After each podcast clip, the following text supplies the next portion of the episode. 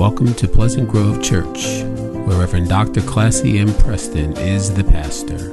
A place where the Word of God impacts and transforms your life. Let's listen to a power packed message already in progress.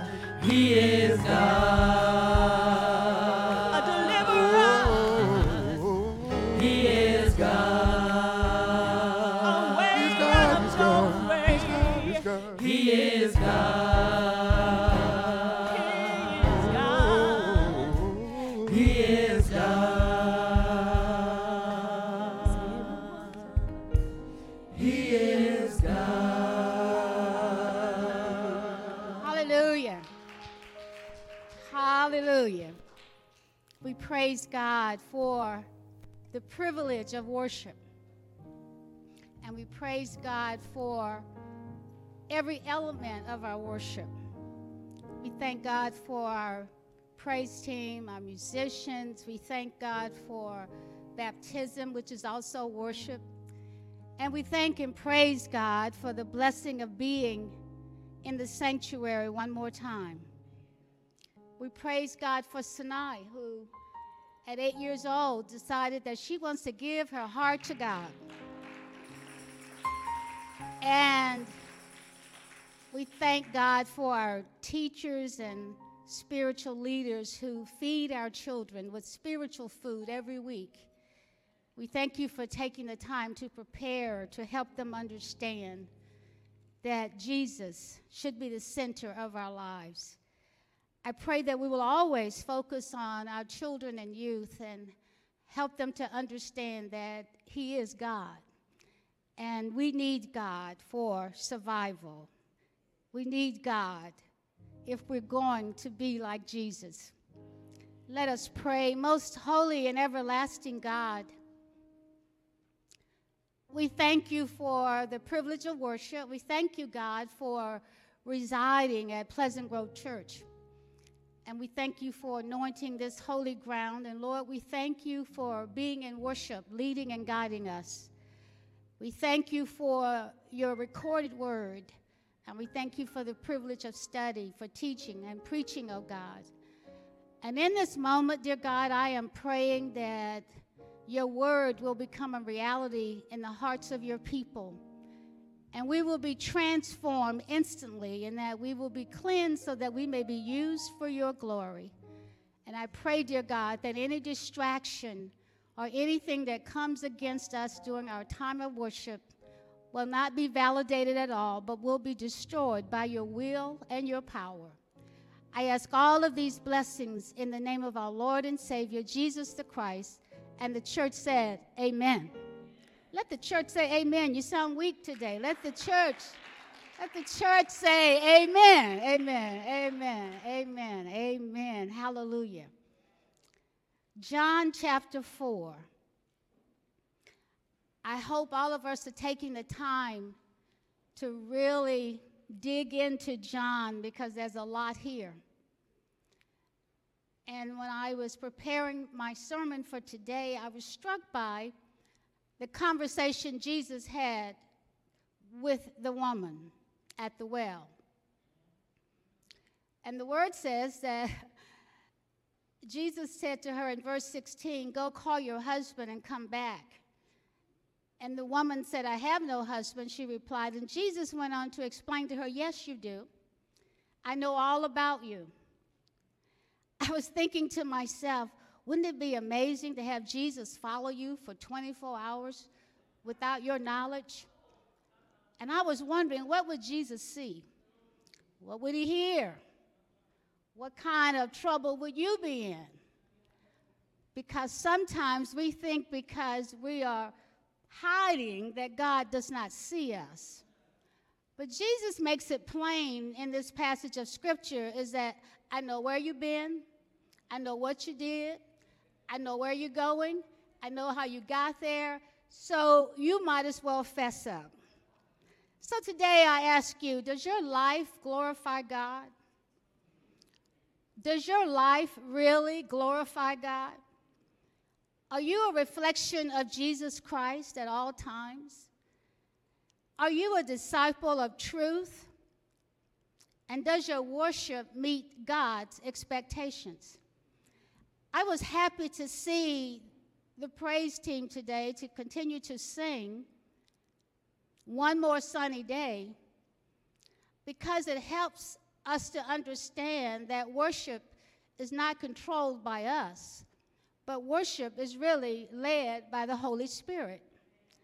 And sometimes, as human beings, we don't like the Holy Spirit having power over us.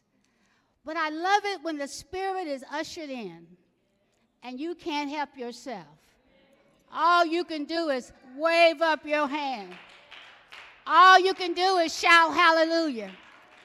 All you can do is say, Thank you, Jesus. All you can do is dance a little bit in the spirit. It's finally time for us to understand that God orchestrates worship. And whether it lasts five minutes or 50, as long as God is in charge. God is a spirit, and they that worship him must worship him in spirit and in truth. There are several Bible verses related to John 4 24. God is a spirit. Say that with me. God is a spirit. And they that worship him, they that worship him, must worship him in spirit and in truth. So if our worship is not authentic, then there has been no worship. Let me say it again. If our worship is not authentic, then it is worthless unto God. Worship, Kim, is the love language of God. And it's not orchestrated by you and your calendar, it's orchestrated by Almighty God. Thank you, Jesus. Second Corinthians 3:17 says, "Now the Lord is that spirit, and where the spirit of the Lord is, there is liberty." Matthew 15, verses 8 and 9 this people draweth nigh unto me with their mouth and honoreth me with their lips, but their heart is not from me. Philippians 3 3 For we are the circumcision which worship in the Spirit and rejoice in Christ Jesus, and have no confidence in the flesh. In 1 Samuel chapter 16, verse number 7, But the Lord said unto Samuel, Look not on his countenance are on the height of his stature, because I have refused him. For the Lord seeth not as a man seeth, for man looketh on the outward appearance, but it is the Lord who looketh on the heart. If the Lord is looking on the heart right now, what is the Lord looking at on your heart? What is there that needs to be removed? Psalm 66, 18 says, If I regard my iniquity in my heart, the Lord will not hear me. So, church, we need to know that we need to repent and we need to clear up our hearts and the things that are in our bodies and minds that are not of God. Because uh, Psalms 50, verse 23 says, Whosoever praiseth, glorify me, and to him that ordereth his conversation aright, I show the salvation of God. So God is with us when we are authentic. God is with us when we have taken the time to repent before Almighty God. When is the last time you truly repented? When is the last time that you name some of the things that you've done that are not pleasing to God? And sometimes it's not big things, it could be little things like you're driving along, Brother James, and you know you're not supposed to be texting and reading your email and your messages while you're driving. And that little note comes up on your phone that says, You should not be doing this while you're driving, right? How many of you did do that? And you get to the traffic light and then you start reading, says, Well, I'm not driving now. So you talk yourself into a lie just to do what you want to do. See how easy it is? Well, I'm not driving now, Lord. I'm just sitting here waiting for the light to change. So, what I'm going to do is that I will continue to be obedient when I can have my way. You're not supposed to drive and read your messages at the same time. What is repentance? Have you ever truly repented? The Greek word translated repent literally means to change your mind. And this is also an accurate description of repentance. In modern terms, it is a change of mindset, a change of the paradigm or the way that you see things. And when God convicts you, you ought to change your ways and change your attitude. The reading of Scripture reveals that repentance is important in all of our lives. Therefore, it needs to be defined accurately. I depend, uh, repent every day, all day, because I am in human flesh. And the Bible says that as long as we walk in this flesh, that we will do things that are not pleasing to God. Sometimes it's not big things, it's just the way that you look at other people. Sometimes it's the little things like when you give a person a stare that is ungodly just because they did something you didn't approve of. Biblical repentance is a gigantic shift from trusting in what you do to be right with God to trusting in the work of Jesus to make you right with God. What we're really saying, Malik, is that Jesus introduces us to the righteousness of God. So if a person is not in relationship with Jesus Christ, then they do not see the righteousness of God because it is not revealed to them. There are two points here that we are utterly unable to do anything to make ourselves right with God. You cannot save yourself, not make yourself right. If you overeat and eat things you should not eat when you know you're diabetic, nobody can fix that but God. That Jesus did absolutely everything to make us right with God. He came, He went to Calvary, He preached, He taught, He witnessed, and He gave us an example of what we should be like. A number of things naturally follow repentance. Once your eyes are open to the ugliness and seriousness of sin, you should abhor sin. And even though we do, we see that we are still very weak in the face of it. Even though we try not to sin, we know that we will continue to sin, but we don't have to. God is not giving us a blank check to sin whenever we want to, in any way that we want to but we have been saved so that we might be a witness for Jesus Christ in a dark world and that we might be able to spread the word of the gospel. Down through the centuries, millions of repentant people have joined Paul in saying, For the good, this is in Romans 7:19, Pastor Joseph. It says that for the good that I would do, I do not. But the evil which I would not, that is what I do. Can I get a witness? You ever really looked at yourself like Paul? Paul was so honest. I love the Apostle Paul. He said, For the good that I would, I do not do, but the evil which I would not, that is what I do. He's saying here that even me, the prophet, the preacher, the teacher, I sin. And we have to be aware of our sinful nature. One of the best biblical portraits of a repentant person, in my opinion, is in Luke chapter 19 starting at verse number two, in the person of Zacchaeus. And the word of God says, And behold, there was a man named Zacchaeus, which was the chief among the publicans, and he was rich. And he sought to see Jesus, who was and could not be seen because he was a little man, Brother Rod, and he could not fight with the crowd, and he was lost in the crowd.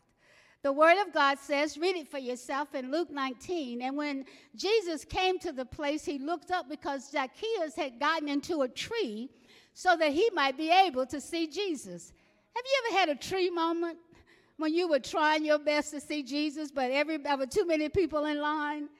Have you had a moment when you said, uh uh I should be in the head of the class because my sin, I gotta see Jesus? And the word says that Jesus came to the place and looked up. That caught my attention, Deacon Keith, because it helped me to understand that one day I was in a tree and Jesus looked up and acknowledged me. One day, all of us were in a tree, and Jesus took the time to acknowledge us. And the word said is that Jesus came to the place, he looked up and he saw him, and he said unto Zacchaeus, Make haste and come down, for today I must reside at your house. And he made haste and came down. So, two things have happened. Jesus acknowledges him, and Zacchaeus responds immediately. I'm disappointed when I hear people say that they're going to give their life to the Lord when they clean up their lives, or you won't ever give your life to the Lord because you're not able to clean up your life. And if we had that much power, we would never be in the mess that we're in. And so, what we need to do is learn that when we bring our brokenness and whatever we have to God, God will transform us into a vessel that He can use. And when the people saw it, they all murmured, saying that he was gone to be with the guest, with a man that is a sinner. I love it when Jesus comes to my house. And Zacchaeus stood and said unto the Lord, Behold, Lord, the half of my goods I give to the poor. And if I have taken anything from anybody or made any false accusations, we know what we've done. So he set it up because Jesus needed to verify that I know what you've done. I restore him fourfold. And Jesus said unto him, This day salvation comes to your house. What this teaches me is that when we are willing to repent and fess up on what we have done that is not right according to God, Jesus shares salvation with our households. Are you the holdup? Are you the one the Lord is waiting on to repent? Are you the one in your home or household that God is waiting on to say, Yes, I did it and I am sorry? The word says that Zacchaeus threw a party. I probably made that up a little bit. And he became a joyful philanthropist. It's something about repentance and being in right relationship with God that drives you to do the right thing. So he abandoned everything and he gave his life to the Lord. There's another example in the Bible that I would like to share with you. It's another blessing from God is informing us of our sinful nature. Unfortunately, many of us resist the messages God sends us through other people because they don't look the way that we think they ought to look. And they don't dress the way that we think they ought to dress. But God sends us messages through different people at different times. And then 2 Samuel chapter 12, you know this story. Nathan confronts David about his sin. But the first thing that it teaches us that even David, who was a king and a man after God's own heart, Pastor Nariah, he was sinful. It said that the Lord sent Nathan to tell David. So Nathan came to him and said, There were two men. Go along with me. 2 Samuel chapter 12. There were two men in a certain city, and one was rich and the other was poor. And the rich man had a very large number of sheep and cows, but the poor man had only one little female lamb that he had bought. He raised her, and she grew up in his home with his children, and she would eat his food and drink from his cup. She rested in the arms and was like a daughter to the man. Now, a visitor came to the rich man, and the rich man thought it would be a pity to take one of his own sheep or cattle to prepare a meal for the travelers. So he took the poor man's lamb and prepared her for the traveler. David burned with anger to the man, and he said, solemnly swear that as the Lord lives, he said to Nathan, the man who did this certainly deserves to die, and he must pay back four times the price of the lamb because he did this and had no pity. And then Nathan says to David, You are the man. And Nathan told David, This is what the Lord God of Israel said for me to tell you. I anointed you king over Israel and rescued you from Saul. I gave you your master Saul's house and his wives. I gave you the house of Israel and Judah. And if it wasn't enough, I would have given you even more. Hallelujah. Why did you despise my word by doing what I considered evil? Sometimes, every now and then, we look at things that God does not want us to look at. And we go after things of the world that God does not tell us to go after. So you see, Uriah was a Hittite killed in battle, and he took his wife. But what happens here is that David realizes that even though I am a man after God's own heart, I am still sinful. And so the Lord said to David that I will stir up trouble against you and your household. In other words, God was saying to David, You will pay for this sin because you know better. And then Nathan replied, The Lord has taken away your sin and you will not die. But, in verse 14, since you have shown total contempt for the Lord by this affair, the son that is born to you must die. Are there any affairs in your life that need to be ended because they're not godly? Are there any things in your life that you need to stop doing because they're not pleasing unto God? The story goes on, Kelly, that the child died. And what I ought to say right now is that there are times in our life when God gets our attention by taking some of the things that we really want. There are times in our lives when God gets our attention when we have sinned and we refuse to repent. And David responds to the revelation from God in Psalm 51, and that's what it's all about. And this is a psalm of David when the prophet Nathan came to him, and David said, Have mercy on me, O God according to your unfailing love, according to your great compassion. Blot out my transgressions, wash away all of my iniquity, and cleanse me from my sin. I think it would be awesome if we all would sit down and write our repentance, psalm of repentance unto God. And if we would take the time to acknowledge the things that we should not have done in our past, present, and probably in the future. David said, I want you to do these things. Clean me with hyssop. Let me have joy and gladness. Hide your face from my sins and blot out my iniquity. Create in me a pure heart, O God, and present me with the right spirit. Restore to me the joy of your salvation and grant me a willing spirit to sustain me. And then I will be a transgressor of your ways so that sinners will turn back. What this teaches us is that we must have transparency before God if we're ever going to do anything for God. God knows our hearts, God knows our sins, and God knows the things that we are guilty of. God is spirit, and we must worship him in spirit and in truth. God is spirit. He cannot be expressed in the seeking, but his very nature and essence is spirit. As a further answer to the woman's question, Jesus said that made just to be called his own, and it exhibits an idea of God that we must worship him in spirit and in truth. What I've learned is that we don't walk into worship immediately. Worshiping God is a process, and it starts for me on Sunday afternoon. And I'm in that mode all week trying to be certain that I am aligned with the Word of God and that I am aligned with the will of God. Every time we enter the sanctuary, we do not necessarily have worship with God. We are preoccupied where we need to go. We are preoccupied of the things at home that we didn't get to do. We are preoccupied because we didn't get our hair trimmed and we got to get it done today. Christ came to declare God to us, and then he has declared concerning him that he is spirit.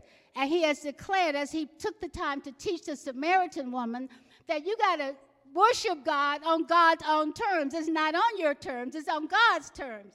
That's one of the reasons we stopped doing bulletins in the church. It didn't make any sense. Because when you do a bulletin, everybody thinks that you need to follow the bulletin. No, a human being put the bulletin together. You need to follow the Spirit of the Lord. And sometimes God did not choose the song that you choose. So sometimes God will shake things up right in the middle of worship and change what you think because it is not of God. So, what I'm saying is that there are times when we pretend that we are worshiping God and we really aren't worshiping God. We are doing what we want to do and we're asking God to endorse it. And sometimes it falls flat on our faces because God only wants to be involved with true worship. Because true worship is God centered worship. True worship is not based on what you think, it's based on what God wants to do in the heart of his people. You ought to say amen. You can't be a worship leader and lead worship when you have not been in worship yourself. You can't come into the house of the Lord and lead anything at all if you have not made preparation in the spiritual realm. You see, what uh, we're learning here is that you can't just show up and expect to please God. God expects us to make preparation every day for what comes together for worship on Sunday. And God does not allow us to dictate what worship looks like because if all praise, honor, and glory is going to God, then God has the privilege to make it look whatever He wants it to look like. We need to get in our own place. We need to understand we're not all of that and a cup of tea. We're not all of that and a coconut cake. God has people that can sing, but singing does not necessarily mean you're worshiping God. I know some people, they have one song that they want to hear all the time. And you say, why we keep singing that song? Well, it's because you took the lead and you like the song. Alex, that does not mean that God's getting glory. God gets glory when we follow the Spirit of God and when we do what is pleasing to God. So if God says pray one hour, I'm praying one hour. If God said preach 10 minutes, I'm preaching 10 minutes. If God said preach all afternoon, I'm going to preach all afternoon, even if I'm here all by myself. If God says sing it again, I'm going to sing it again in the name of Jesus.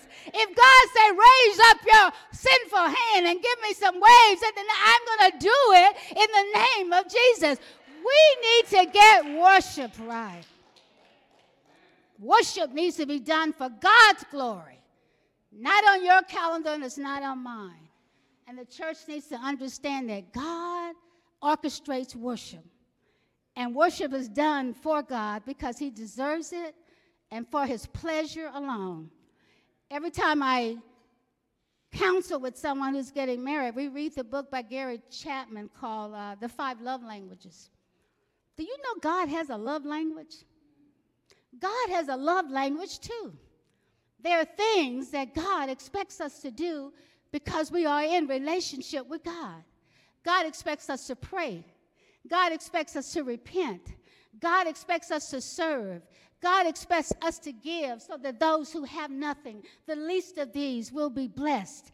God has high expectations of us. And I'm so glad that they don't change whether we respond or not. God's standards never change. And finally, the scripture says that truth is characterized by both qualitative and quantitative aspects. The truth is not what you think, the truth is what God thinks and what God reveals. Before identifying himself to his brothers, remember Joseph desired to test them by commanding them to send one of their brothers as a prisoner to see if there is truth in them.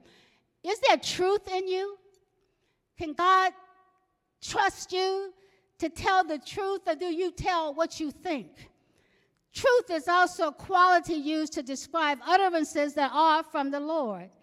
When Elijah intervenes for the son of the widow at Zarephath, bringing the boy back to life, the boy's mother was now she said, Now I know. Hallelujah.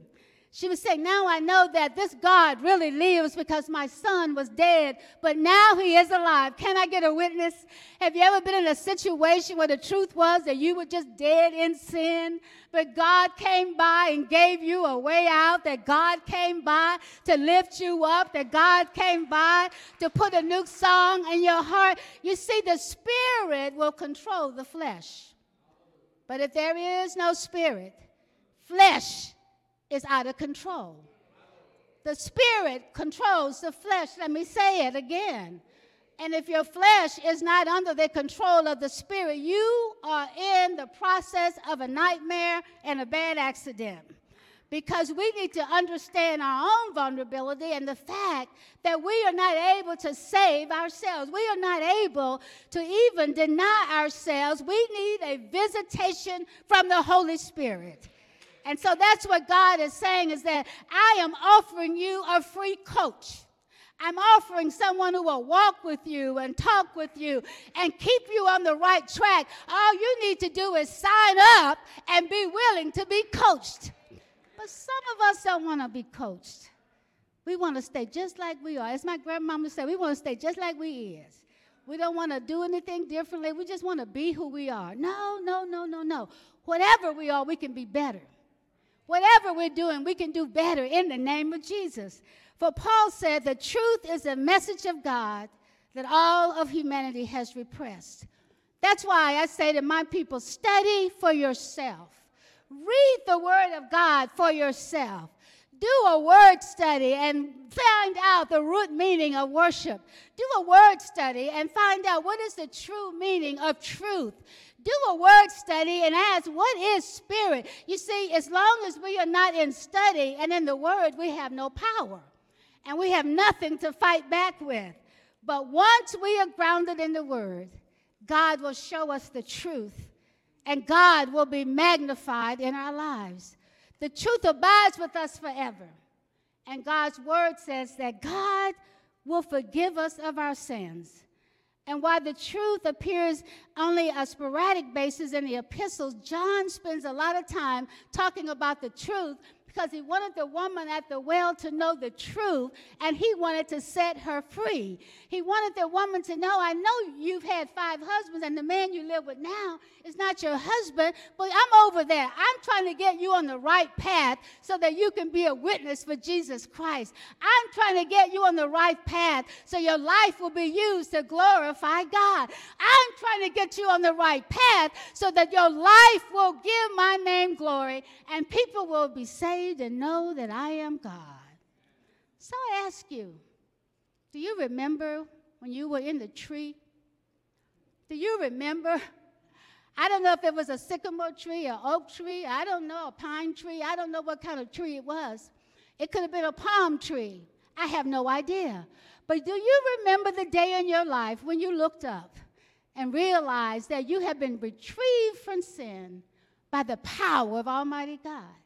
Did you ever take the time to go back to thank God for saving me? Thank God for loving me. Thank God for raising me up when I was down. Thank God for giving me one, one more sunny day. Thank God that when I was deep in sin, that the Lord lifted me, that when I was deep in sin and I was cheating in life and I was cheating the Lord, the Lord did not, did not leave me alone.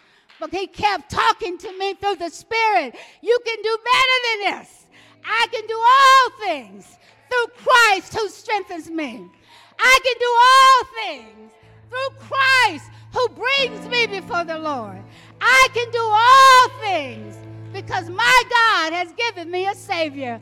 I can do all things because God has sown my iniquity. I can do all things because God is a faithful God.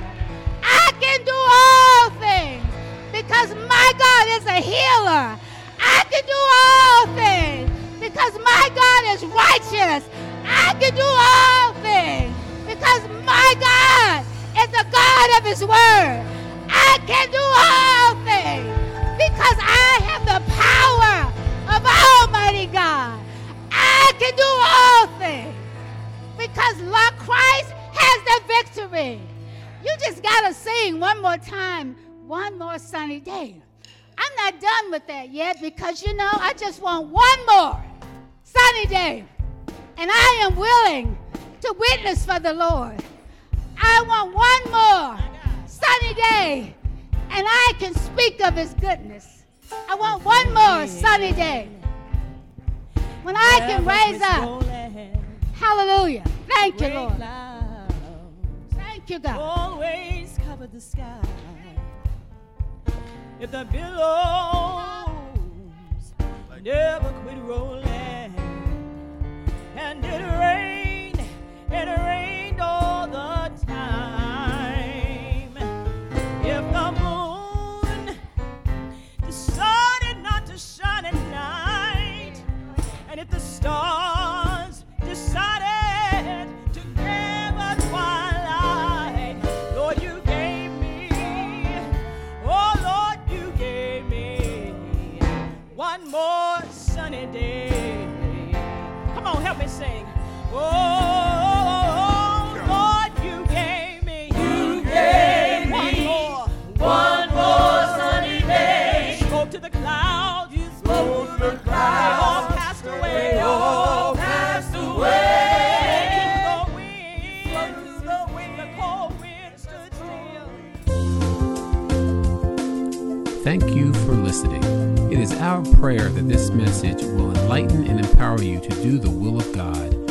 a prayer request or praise report or like additional information on Pleasant Grove Church or other recorded messages, come visit us in person or write to us at Pleasant Grove Church, Post Office Box 3603, Cary, North Carolina 27519, or call us at 919 363 5198 or visit us on the web at www.pgc-cary.org. Thank you again